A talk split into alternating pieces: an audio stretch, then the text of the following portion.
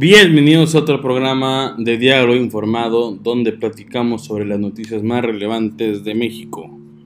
Mi nombre es Eduardo Muñoz y es un placer que nos acompañen el día de hoy, viernes 28 de mayo, donde subimos nuestro tercer episodio, donde se cierra un poco ya más la contienda de las elecciones en diversos estados y sobre las diputaciones federales. Hay, han pasado muchas cosas desde la última vez que este, me escuchan. Se ha bajado Víctor Fuentes de la contienda en Monterrey. Morena ha perdido un peso muy importante en Nuevo León. Este, pero primordialmente eh, me gustaría platicar sobre la portada de El Economista del falso Mesías de AMLO donde menciona que Andrés Manuel está dividiendo al país, que hay una que AMLO es un peligro para la democracia en México, este y me llama mucho la atención, este me llama mucho la atención cuando diversos intereses de ciertas personas no se ven beneficiados, pues suelen tirar y más cuando ya hay, este, estamos a menos de una semana de las elecciones este, sí es muy sorpresivo esta portada del economista.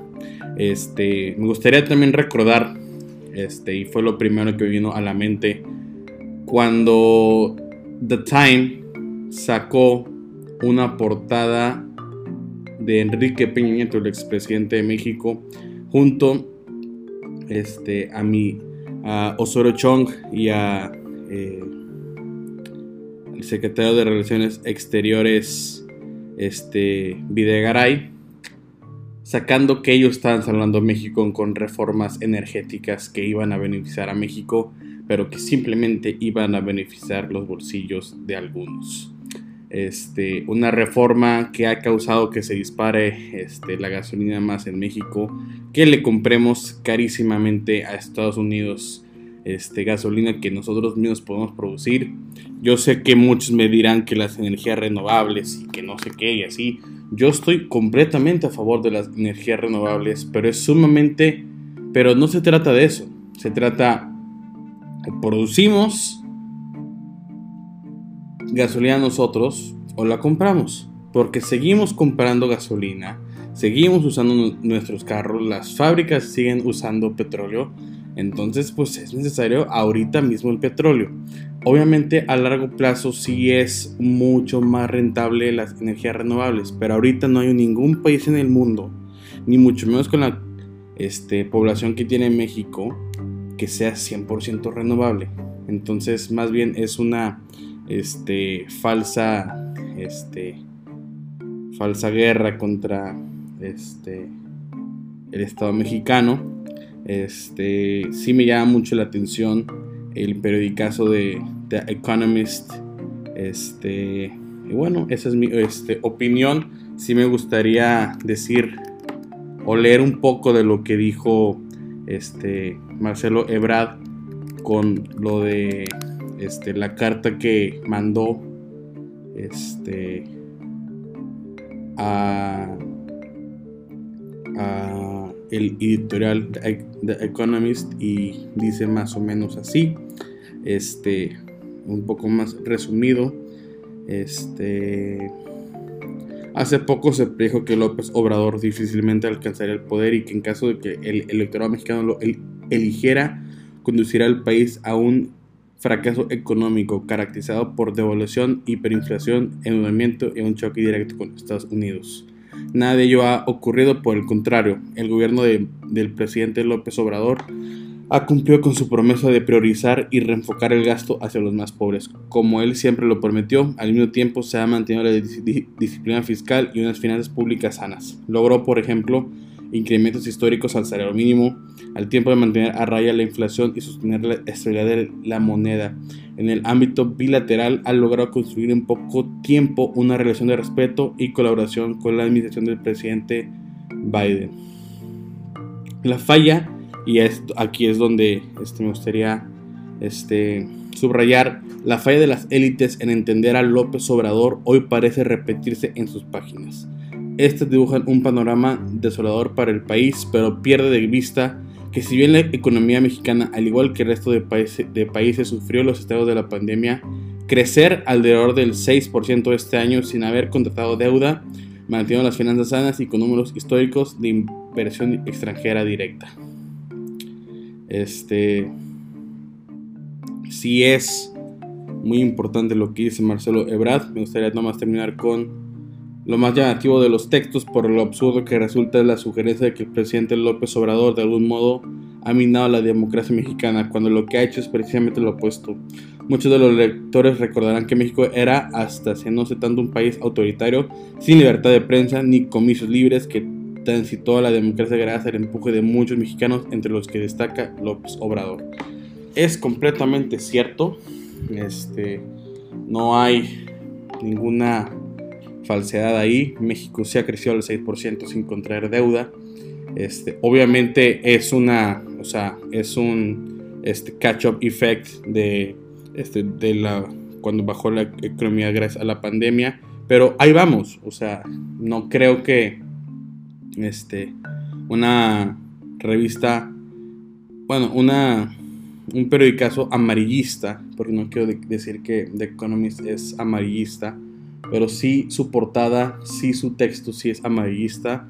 Si lo pudieran leer, este sí, este, sí llama la atención que esta prensa diga que es eh, un, un atentado hacia la democracia cuando es todo lo contrario. Pero bueno, vamos a ver cómo van las elecciones en México en el 2021 me gustaría empezar leyendo las encuestas del país y también las del Reforma, donde ponen a Adrián de la Garza con 30 puntos abajo de Samuel García con 29, básicamente un empate técnico este, en Nuevo León. Este, por otro lado, en Guerrero ponen a este, Evelyn Salgado con 46% de Morena y a Mario Moreno con 38,2%. Eh, Luego en San Luis Potosí ponen a Octavio Pedrosa del PAN con 37.9%, ponen a Ricardo Gallardo del Partido Verde y a Mónica Rangel por el Partido de Morena en 21 puntos. Este, en Baja California, Baja California, este, quiero decir sur, este, está Marina Ávila con 46%. Le sigue Hank con 23%, con 23% del PES. Me sorprende que el PES tenga eh, doble dígitos en alguna elección. Luego está Lupita Jones con 18%. En Sonora, la carrera por la gubernatura está de Alfonso Durazo, ex secretario de este, Seguridad. Y también está Ernesto Gandara con 35% y Durazo con 45% y le sigue Ricardo con 11% de Movimiento Ciudad. En Sinaloa, este, Rubén Rocha tiene el 48.4% de Morena y el que le sigue 10 puntos de ventaja, Mario Zamora del PRI con 38.8%.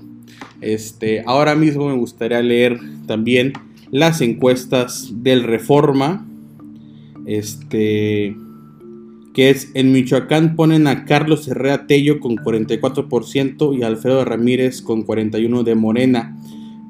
Carlos Herrera con la alianza PRIAN RD, este, así es, o sea, bueno, va por México, pero en otros términos la alianza PRIAN RD va con, 48 con 44%, básicamente es un empate técnico entre los dos candidatos de Morena y del PRIAN RD este, en San Luis Potosí ponen a César Pedrosa con 38% y a Ricardo Gallardo con 38% del Partido Verde y del, eh, del Partido Verde y del Partido del Trabajo y César Pedrosa que está igualado con Ricardo Gallardo del Partido Verde con la alianza PRIAN, PAN y PRIAN, PRIAN, PRIAN RD. No, no lo puedo dejar de decir. Una disculpa. En Campeche ponen a Laida Sansores, San Román, que no sé si se acuerdan de este, ustedes, que es una senadora que le habló de frente cuando fue lo de Ayutzinapa al, presidente Enrique Peña Nieto y que se hizo un video muy este, viral en las redes sociales y que ahorita está continuado por la gubernatura de Campeche. Tiene 34% en una alianza de Morena y del PT y en un empate técnico, según el Reforma, este, está Eliseo Fernández de Movimiento Ciudadano con 32% y Cristian Castro con 29% del PRI, PAN y PRD. En Chihuahua, María Eugenia Campos del PAN y del PRD está en un empate técnico con 38% y le sigue Juan Carlos Loera de Morena del 37% con una alianza del PT y de Nueva Alianza. Y abajo le sigue Graciela Ortiz con 13% del PRI. Es muy muy importante. O sea, si Graciela, bueno, si el PRI se hubiera unido en Chihuahua con el PRI, con el PAN y con el PRD, estarían por arriba en las encuestas. Este, pero no lo quisieron ver así. En Sinaloa, Rubén Rocha Moya, de Morena y del partido Paz, que no este, sé muy bien de ese partido, pero está en una alianza, está en 53% de las preferencias electorales con Mario Zamora del PRIAN RD con 43%. En Guerrero hay un empate entre Mario Moreno Arcos y Evelyn Salgado de la, la, Torita. Este, esto es una foto del día de ayer. Este, y está muy. Pues sí, está un poco o sea, sí hay una gran diferencia según el país entre el 46% de Evelyn Salgado y de Mario Moreno del 38%, pero pues así lo ve el Reforma. Este, en San Luis Potosí, César Octavio Paz tiene 40%, que es una alianza del PAN, del PRI, del PRD y de otro partido que no logró ver, del Partido Constitucional Popular. Y Ricardo Gallardo El Pollo tiene un 38% del Partido Verde y del Partido del Trabajo. En Sonora, Alfonso Durazo tiene una preferencia electoral del 51% y Ernesto Borrego Gandara del PRIAN RD tiene 45%. Finalmente en Zacatecas, David Monreal tiene una preferencia electoral del 48% en, una coalición de Morena PT, el Partido Verde y Nueva Alianza y el PRIAN RD tiene una preferencia electoral del 43% con Claudia Anaya. Este, estas son las de las gubernaturas. Este, sí hay una gran diferencia cuando, o sea, porque es, este, una se publicó eh, hace cuatro días, el 24 de mayo, la del país, y la del Reforma salió el día de ayer. Si hay, una, si hay un gran contraste entre estas, este, como se dice, entre estas encuestas. Vamos a una pausa súper rápido, ahorita regresamos. Perdón si aquí está sonando el clima, este, una disculpa, pero ya regresamos en diálogo informado. Este, y finalmente me gustaría dar este que Colosio, Luis Colosio, hijo, dio la delantera en la alcaldía para Monterrey con 41% y le sigo Francisco Cienfuegos con 29%. Este, y en San Pedro, la ventaja de Miguel Treviño está en 58% y Mauricio Fernández está en 34%. Bueno, ya con estos datos podemos hacer un análisis un poco más serio, pero pues me quiero enfocar más que nada en eh, la gubernatura para Nuevo León. Quiero invitar a los las personas que me escuchan. Yo sé que no somos muchos, pero este, me gusta dialogar con gente este, de política. Nunca me lo he tomado personal. Este, a veces podemos conseguir, a veces no podemos conseguir. Pero sí, sí me gustaría invitarlos a no votar por el PRI en Nuevo León. Este, y tampoco si quieren por Morena. Yo sé que este, aquí la gente que me sigue así es San Petrina, es de la élite que no... Pues, yo sé que Andrés Manuel tiene muchas cosas mal, yo sé que es un partido político este, y que no se puede atender a todo el país y que cada estado y cada municipio y cada colonia y cada persona tiene una necesidad diferente. Este, y por eso es muy importante este, los partidos políticos y identificarse con los valores. Yo honestamente no puedo creer que haya gente en 2021 que siga apoyando al PRI. Este, gente joven, o sea, gente joven que diga, yo voy a votar por el PRI. Se me hace una verdadera estupidez. Entiendo si es parte, si es familiar, o sea, si es familiar tuyo, pues sí, o sea, tienes que defender a tu, tío o a tu primo, o sea, está bien. Este, pero una persona que por ideología defiende al PRI, se me hace, este, o sea, me llama mucho la atención, ¿no? Entonces, finalmente, la última encuesta que me gustaría dar, este, es la de este, la de la carrera por el Congreso del Estado, que en mayo el PRI tiene 23%, Movimiento Ciudadano tiene 22%, el PAN tiene 21%, Morada tiene el 13%, el PT el 4%, el Verde el 2% y los Independientes 1%. Me gustaría invitarlos a no votar por el PRI, porque, pues no, o sea, es una escuela fue corruptible con el Negro Durazo, con Salinas de Gortari, y que regresaron y que les dieron una oportunidad este, con el nuevo PRI y que simplemente fue un robadero y vender al país increíblemente. Este, y cuando estuvo Rodrigo Medina aquí, cuando estuvo Adrián de la Garza en la alcaldía de Monterrey, fue puros actos de corrupción. Este, no les estoy diciendo voten por Morena, este, pero no voten por el PRI. Así de fácil. Este, si hay un partido que le ha hecho daño a México, este, es el PRI. Y si hay una persona que le ha hecho daño a México, es Felipe Calderón. Este Felipe del Sagrado Corazón de Jesús Calderón Hinojosa. Por venderse al narco.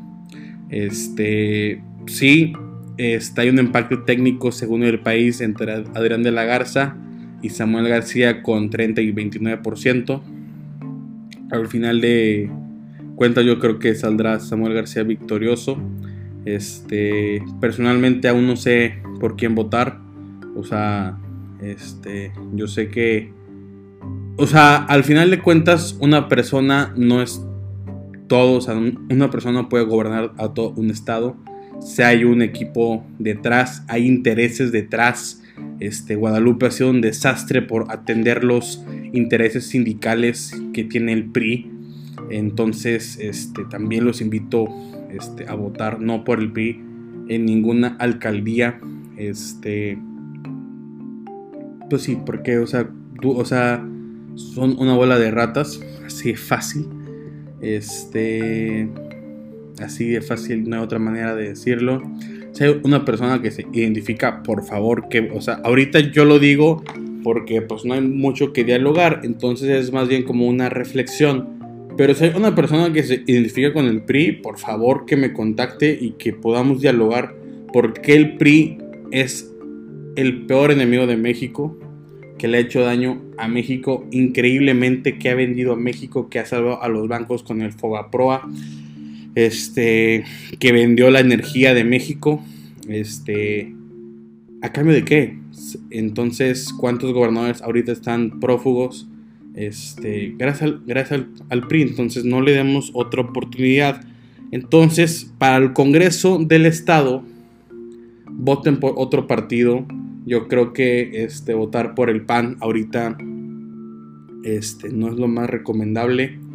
Porque si queremos que el aborto sea legal, si queremos que la mujer tome una decisión sobre su cuerpo, el PAN no es la solución. El PAN es un partido pro vida conservador que no va a dejar que pase eso. Entonces los invito a votar por La Flor, por Movimiento, Ciudadano o por Morena. Este, yo les doy esas tres opciones personalmente, o sea, ya ahí ustedes deciden este, por quién votar, pero a mí se me hace muy importante que este, partidos como el PRI, como el PAN, que ya les hemos dado la oportunidad, dejen de gobernar. Este, yo creo que eso es por mí todo por hoy.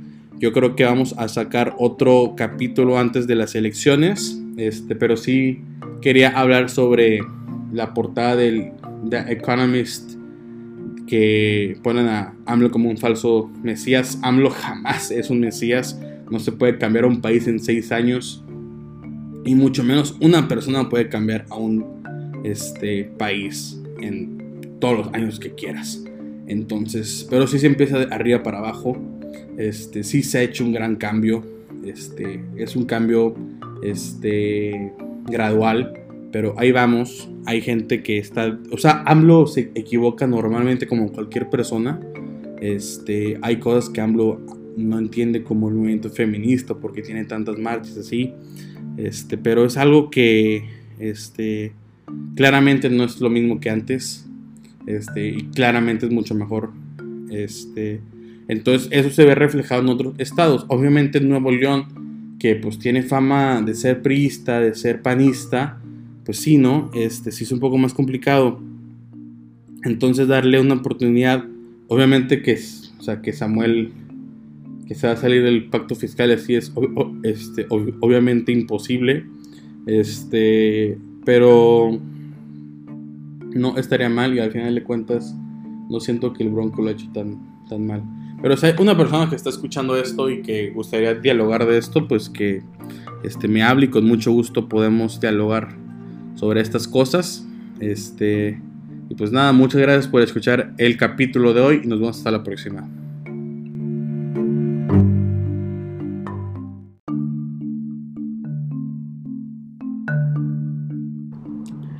Bienvenidos a otro programa de Diálogo Informado donde platicamos sobre las noticias más relevantes de México. Mi nombre es Eduardo Muñoz y es un placer que nos acompañen el día de hoy, viernes 28 de mayo, donde subimos nuestro tercer episodio, donde se cierra un poco ya más la contienda de las elecciones en diversos estados y sobre las diputaciones federales hay, han pasado muchas cosas desde la última vez que este, me escuchan. Se ha bajado Víctor Fuentes de la contienda en Monterrey. Morena ha perdido un peso muy importante en Nuevo León. Este, pero primordialmente eh, me gustaría platicar sobre la portada de El Economista del falso Mesías de AMLO donde menciona que Andrés Manuel está dividiendo al país, que hay una que AMLO es un peligro para la democracia en México, este y me llama mucho la atención, este me llama mucho la atención cuando diversos intereses de ciertas personas no se ven beneficiados, pues suelen tirar y más cuando ya hay, este, estamos a menos de una semana de las elecciones este, sí es muy sorpresivo esta portada del economista.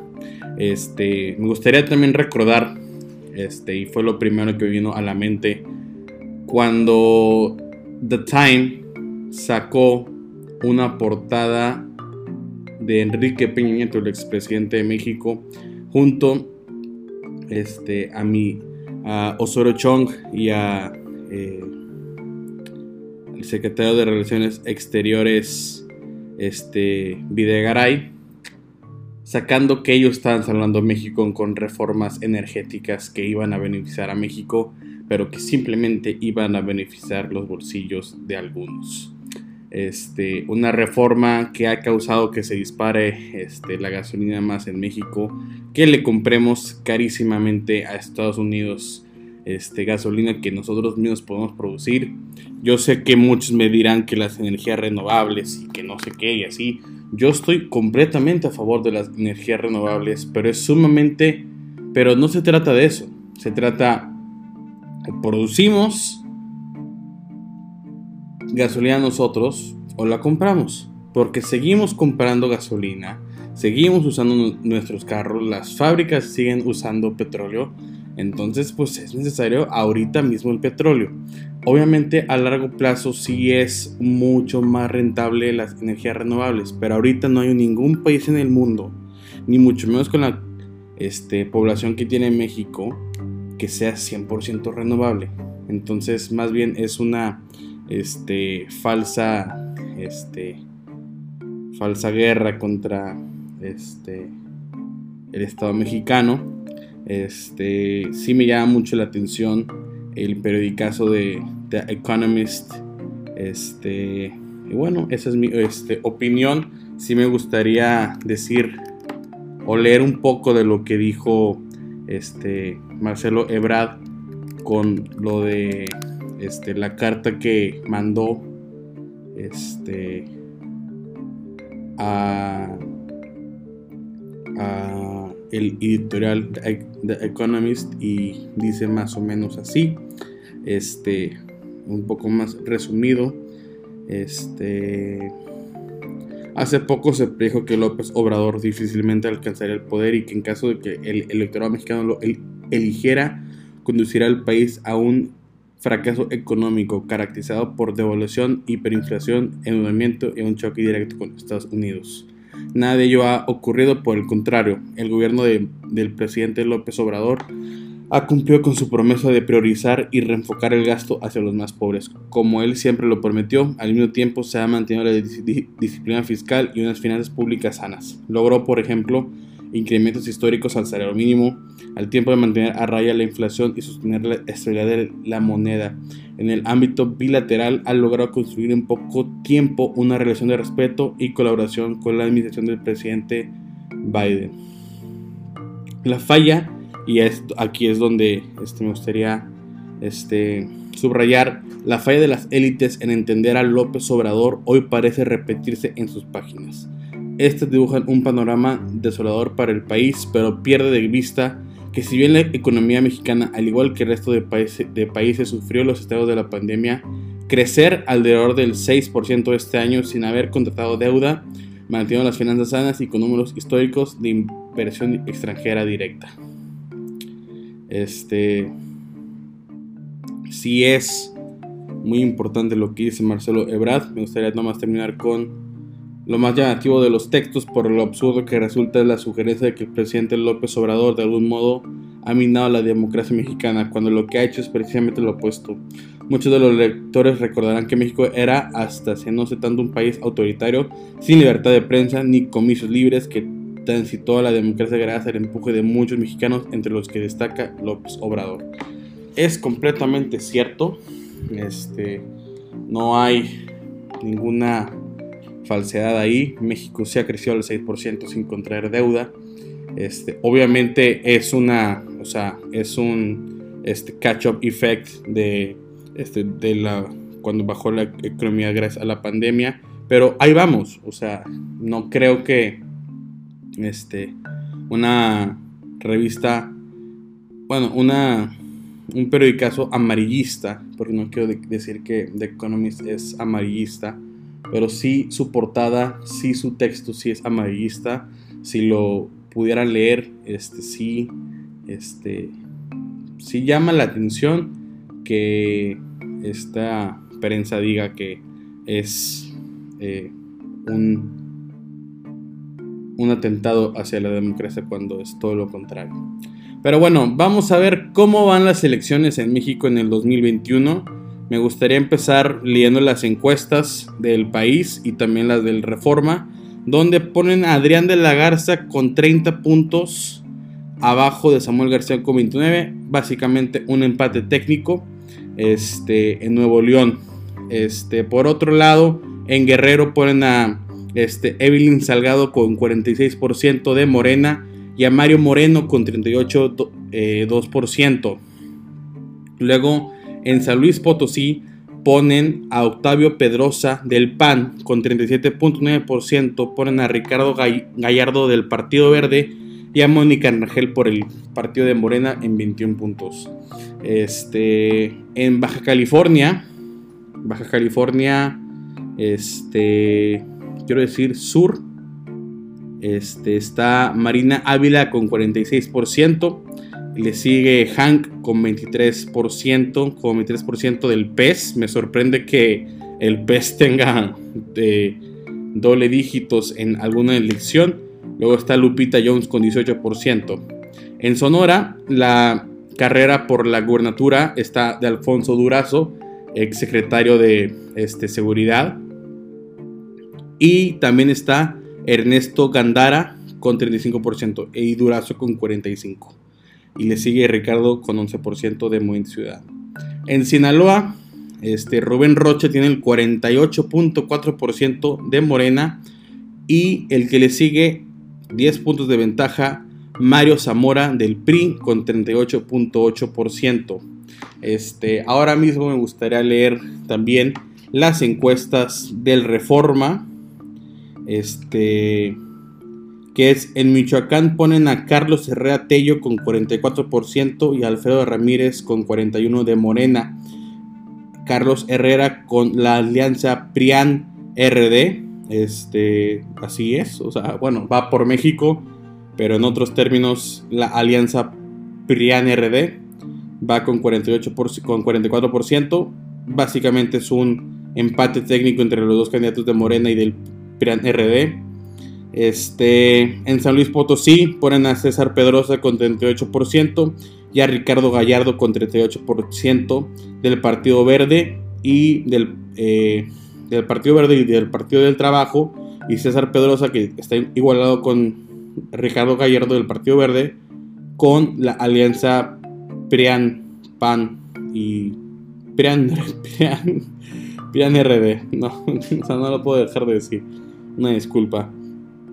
En Campeche ponen a Laida Sansores, San Román, que no sé si se acuerdan de este, ustedes, que es una senadora que le habló de frente cuando fue lo de Ayutzinapa al, al presidente Enrique Peña Nieto y que se hizo un video muy este, viral en las redes sociales y que ahorita está continuado por la gubernatura de Campeche. Tiene 34% en una alianza de Morena y del PT y en un empate técnico, según el Reforma, este, está Eliseo Fernández de Movimiento Ciudadano con 32% y Cristian Castro con 29% del PRI, PAN y PRD. En Chihuahua, María Eugenia Campos del PAN y del PRD están en un empate técnico con 38% y le sigue Juan Carlos Loera de Morena del 37% con una alianza del PT y de Nueva Alianza. Y abajo le sigue Graciela Ortiz con 13% del PRI. Es muy, es muy importante. O sea, si Graciela, bueno, si el PRI se hubiera unido en Chihuahua con el PRI, con el PAN y con el PRD estarían por arriba en las encuestas, este, pero no lo quisieron ver así. En Sinaloa, Rubén Rocha Moya de Morena y del partido Paz, que no este, sé muy bien de ese partido, pero está en una alianza, está en 53% de las preferencias electorales con Mario Zamora del PRIAN RD con 43%. En Guerrero hay un empate entre Mario Moreno Arcos y Evelyn Salgado la, la, Torita. Este, esto es una foto del día de ayer. Este, y está muy. Pues sí, está un poco. O sea, sí hay una gran diferencia según el país entre el 46% de Evelyn Salgado y de Mario Moreno del 38% pero pues así lo ve el Reforma. Este, en San Luis Potosí, César Octavio Paz tiene 40%, que es una alianza del PAN, del PRI, del PRD y de otro partido que no logró ver, del Partido Constitucional Popular.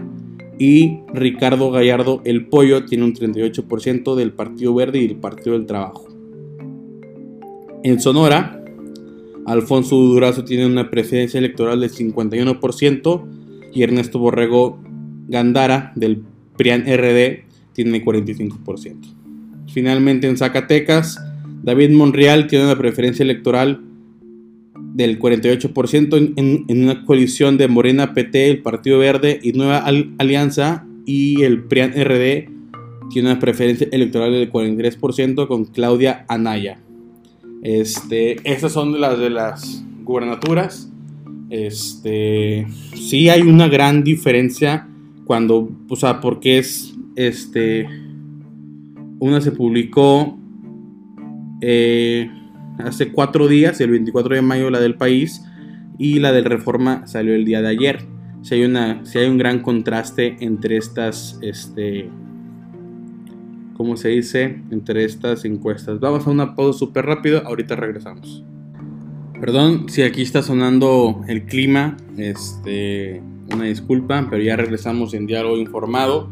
Este, y finalmente me gustaría dar este que Colosio, Luis Colosio, hijo, dio la delantera en la alcaldía para Monterrey con 41% y le sigo Francisco Cienfuegos con 29%.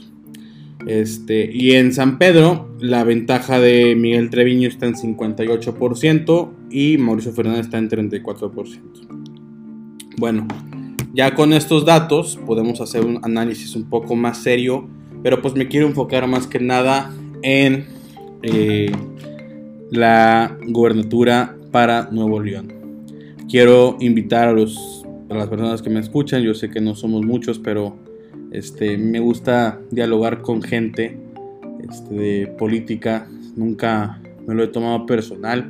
Este, a veces podemos conseguir, a veces no podemos conseguir, pero sí, sí me gustaría invitarlos a no votar por el PRI, en Nuevo León. Este, y tampoco si quieren por Morena. Yo sé que este, aquí la gente que me sigue así es San Petrina, es de la élite que no...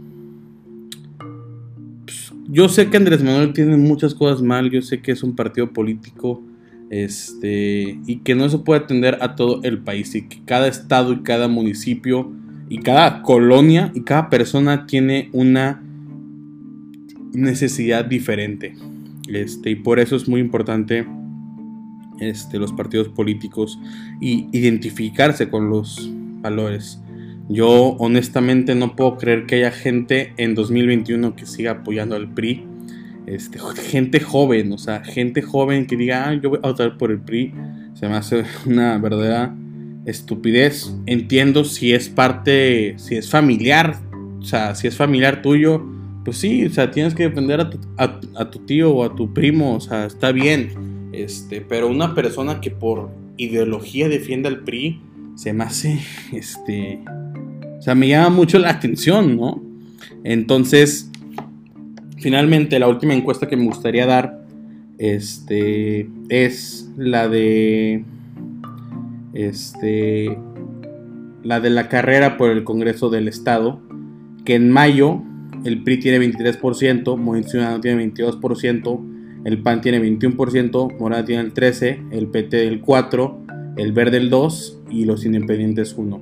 Me gustaría invitarlos a no votar por el PRI, porque, pues no, o sea, es una escuela que fue corruptible con el Negro Durazo, con Salinas de Gortari, y que regresaron y que les dieron una oportunidad este, con el nuevo PRI y que simplemente fue un robadero y vender al país increíblemente. Este, y cuando estuvo Rodrigo Medina aquí, cuando estuvo Adrián de la Garza en la alcaldía de Monterrey, fue puros actos de corrupción. Este, no les estoy diciendo voten por Morena, este, pero no voten por el PRI. Así de fácil. Este, si hay un partido que le ha hecho daño a México, este, es el PRI. Y si hay una persona que le ha hecho daño a México, es Felipe Calderón. Este Felipe del Sagrado Corazón de Jesús Calderón Hinojosa. Por venderse al narco. Este, sí, este, hay un impacto técnico según el país entre Adrián de la Garza y Samuel García con 30 y 29%. Al final de cuentas yo creo que saldrá Samuel García victorioso. Este, personalmente aún no sé por quién votar. O sea, este, yo sé que o sea, al final de cuentas una persona no es todos, una persona puede gobernar a todo un estado, si hay un equipo detrás, hay intereses detrás. Este, Guadalupe ha sido un desastre por atender los intereses sindicales que tiene el PRI. Entonces, este, también los invito este, a votar no por el PRI en ninguna alcaldía. Este, pues sí, porque, o sea, o sea, son una bola de ratas, así fácil. Este, así de fácil, no hay otra manera de decirlo. Si hay una persona que se identifica, por favor, que, o sea, ahorita yo lo digo porque pues no hay mucho que dialogar, entonces es más bien como una reflexión.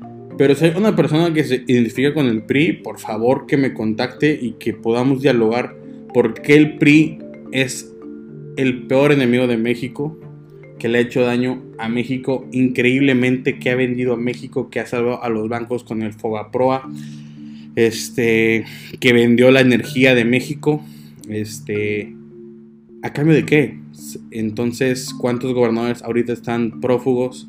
Este, gracias, al, gracias al, PRI, entonces no le demos otra oportunidad. Entonces, para el Congreso del Estado, voten por otro partido. Yo creo que este, votar por el PAN ahorita este, no es lo más recomendable. Porque si queremos que el aborto sea legal, si queremos que la mujer tome una decisión sobre su cuerpo, el PAN no es la solución. El PAN es un partido pro vida conservador que no va a dejar que pase eso. Entonces los invito a votar por la flor, por Movimiento, Ciudadano o por Morena. Este, yo les doy esas tres opciones personalmente, o sea, ya ahí ustedes deciden este, por quién votar, pero a mí se me hace muy importante que este, partidos como el PRI, como el PAN, que ya les hemos dado la oportunidad, dejen de gobernar. Este, yo creo que eso es por mí todo por hoy. Yo creo que vamos a sacar otro capítulo antes de las elecciones. Este, pero sí quería hablar sobre la portada del The Economist que ponen a AMLO como un falso mesías. AMLO jamás es un mesías. No se puede cambiar a un país en seis años. Y mucho menos una persona puede cambiar a un este, país en todos los años que quieras. Entonces, pero si se empieza de arriba para abajo. Este, sí se ha hecho un gran cambio. Este, es un cambio este, gradual pero ahí vamos. Hay gente que está, o sea, AMLO se equivoca normalmente como cualquier persona. Este, hay cosas que AMLO no entiende como el movimiento feminista porque tiene tantas marchas así. Este, pero es algo que este, claramente no es lo mismo que antes. Este, y claramente es mucho mejor. Este, entonces eso se ve reflejado en otros estados. Obviamente en Nuevo León, que pues tiene fama de ser priista, de ser panista, pues sí, ¿no? Este sí es un poco más complicado. Entonces darle una oportunidad, obviamente que, o sea, que Samuel, que se va a salir del pacto fiscal, así es este, obviamente imposible. Este, pero no estaría mal y al final de cuentas no siento que el Bronco lo ha hecho tan, tan mal. Pero si hay una persona que está escuchando esto y que gustaría dialogar de esto, pues que este, me hable y con mucho gusto podemos dialogar sobre estas cosas. Este, y pues nada, muchas gracias por escuchar el capítulo de hoy y nos vemos hasta la próxima.